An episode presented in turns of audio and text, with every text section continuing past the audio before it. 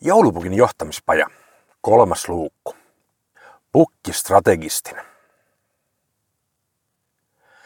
Samoihin aikoihin konsulttien esinmarssin kanssa alkoi strategiaismien aikakausi. Kovasti toinen toistaan hienompia strategiamalleja ja työkaluja tupsahti pukinkin tietoisuuteen. Aikaisemmin oli lähes monopoliasemassa pärjätty strategioita. Kilpailun kiristyessä piti pukinpajallekin saada tarkempi suunta määritettyä. Pukki ajatteli, että hänen suurena johtajana pitää kertoa tontulle hieno strategia, aivan kuten oppaat neuvoivat. Pukki pähkäili ja pähkäili, piirsi ja kuvasi, kirjoitti ja kirjoitti. Tontut eivät välillä nähneet pukkia päiviin, kun pukki järkeli strategiansa milloin missäkin kylpylähotellissa ja missä liian asiantuntijoiden työryhmässä.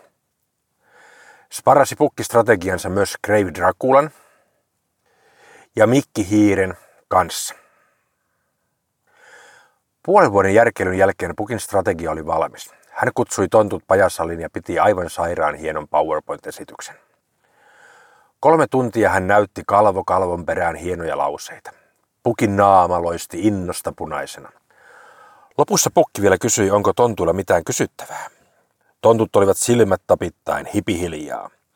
Viesti meni täydellisesti perille, pukki vakuuttui hyväksyvästä hiljaisuudesta. Tämän lisäksi jokainen tonttu sai luettavakseen 128-sivuisen strategiadokumentin. Nyt oli pukki varma, että pajan tuottavuus suorastaan räjähtää uusille ennätysluvuille. Tontut taapersivat hiljalleen työpisteleen strategiadokumentti kainalossaan. Osa jatkoi typertyneenä töitään, osa rupesi selailemaan epistolaa. Pajasta kuului hajanaisesti varovaista työn pauketta. Pukki oli strategiapuristuksestaan väsyneenä päättänyt lähteä ansaitulle lomalle. Hän oli varannut kahden viikon löhöloman itselleen ja muorille Boraboran saarella, jossa he aikoinaan viettivät kuheruskuukautensa. Kovasti oli saari niistä ajoista muuttunut. Vähän oli rauhallisempaa menoa ennen kuin James Cooksen löysi vuonna 1769. Pukki joka tapauksessa rentoutui täydellisesti uskoen vahvasti, että kotona odottaa entistä ehompi paja. Pukin lähdettyä osa tontusta jäi huoneeseensa lukemaan paperia.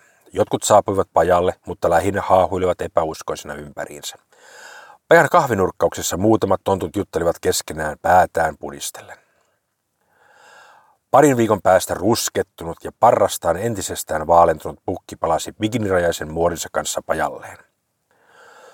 Oven ulkopuolella pukki ihmetteli hetken, kun työn kolinaa ei kuulu. Meinevät tontut varmaan ylläri toivottaa heidät tervetulleeksi takaisin, pukki arveli.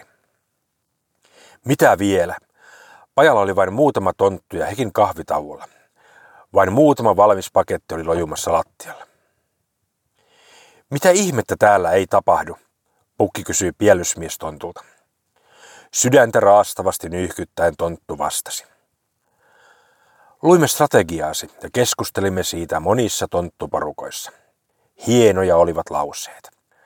Paljon tontuille tuntemattomia sanoja vilisi papereissasi.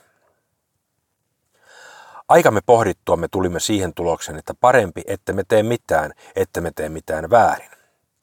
Kovin paha mieli meille kuitenkin tuli, kun tajusimme, että olemme tähän asti tehneet työmme huonosti. Osa tontuista lähti alakuloisena muihin hommiin. Monta uutta puutarhatonttua jököttänyt ihmisten rikkaruohojen seassa. Pukki romahti tyrmistyneenä tuoliin istumaan. Eihän tässä näin pitänyt käydä. Voi, että olen ollut taas tyhmä kuin kaalinpää. Hän pyysi pielysmies tonttua kutsumaan kaikki jäljelle jääneet tontut välittömästi kokoon. Taas pukki joutui pitämään vaikean puheen. Tonttukullat. Pukki on taas ollut imbesilli. Tarkoitukseni ei ollut strategilla arvostella teidän tähänastista panostanne. Olette aina tehneet työnne erinomaisesti. Tarkoitukseni ei ollut myöskään tehdä pukinpajasta paikkaa, jossa jokaisella tontulla ei olisi mitään tärkeää tehtävää. Missään nimessä tarkoituksena ei ollut tuottaa teille mielipahaa. Tonttuseni, pyydän teiltä sydämestäni anteeksi hölmöilyäni. Strategia on hyvä olla olemassa, jotta tiedämme, mihin suuntaan meidän pitäisi kehittyä. Se on hyvä olla myös sen takia, että jokainen tonttu voisi tehdä omassa työssään päätöksiä, jotka hyödyttävät koko tonttukuntaa. Nyt teemme uuden strategian. Sen tekemisen saa antaa panoksensa joka tonttu. Jokainen strategiaan kirjattava sana valitaan sivistyssanakirjan sijaan tonttusanakirjasta. Jokaisesta lauseesta mietitään tarkkaan, mitä se tarkoittaa kutakin tontturyhmää ja tonttua kohden. Pukki ei poistu pajalta ennen kuin joka tonttu varmasti ymmärtää, mistä on kyse juuri häntä koskien. Pukki katsoi varovaisesti jokaista tonttua silmiin. Pikkuhiljaa hän näki suupielten kääntyvän varovaisiin hymyihin. Tontut alkoivat taas taputtaa pienillä karvaisilla käsillään. Virvoittajatontut lähetettiin nopeasti matkaan herättämään puutarhatontuiksi jämähtäneitä kavereitaan. Palautuminen elävien tonttujen kirjoihin kun on mahdollista aina seuraavaan täysikuuhun asti. Muutaman kuukauden strategiakeskustelun jälkeen Paja ylsi jälleen uuteen tuottavuusennätykseensä. Pukin opetus. Selkeä, ymmärrettävä ja toteuttamiskelpoinen strategia on hyvä ja tärkeä asia yhä nopeammin muuttuvassa maailmassa. Kryptinen, vaikeaselkoinen, vain johdolle tai hallitukselle tehty kassakaappipaperi on ajanhukkaa tai pahimmillaan tuhon siemen. Strategia pitää tehdä ennen kaikkea joka tontulle, jota talossa on. Se pitää tehdä kielellä, jota tontut kuulevat. Pukin viisi neuvoa. Ensimmäinen. Älä tee strategiaa koskaan vain strategian tekemisen vuoksi. Tee se siksi, että organisaatiolla olisi suunta ja jokaisella mahdollisuus tehdä omaa vastuutaan koskevia itsenäisiä päätöksiä päivittäisessä työssään. Toinen. Tee strategia niiden ihmisten kanssa, joita se koskee. Näin siitä tulee ymmärrettävämpi ja siihen sitoudutaan. Jos organisaatiosi on suuri, keksi keino kaikkien osallistamiseksi edes jollain tavalla. Kolmas. Varaa strategian viestimiseen kymmenkertainen aika verrattuna sen laatimiseen. Jos et osallistuta ihmisiä laatimiseen, varaa viestimiseen 20-kertainen aika. Neljäs. Nosta strategia seinille.